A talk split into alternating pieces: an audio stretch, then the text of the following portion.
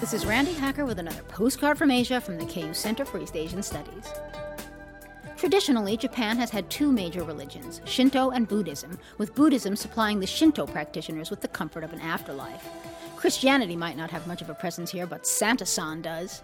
He is everywhere during the Christmas season, high fiving shoppers, posing for pictures, performing magic tricks, and otherwise spreading the Christmas spirit, which is more about spending than spirituality. Santa Sans are trained at the Santa San Academy, no, really, which teaches them, among other skills, how to reassure children that those sophisticated security systems in most Japanese homes will not prevent Santa San from getting in. Meri Kurisumas, that's Merry Christmas in Japanese. From the KU Center for East Asian Studies, this is Randi Hacker. Wish you were here.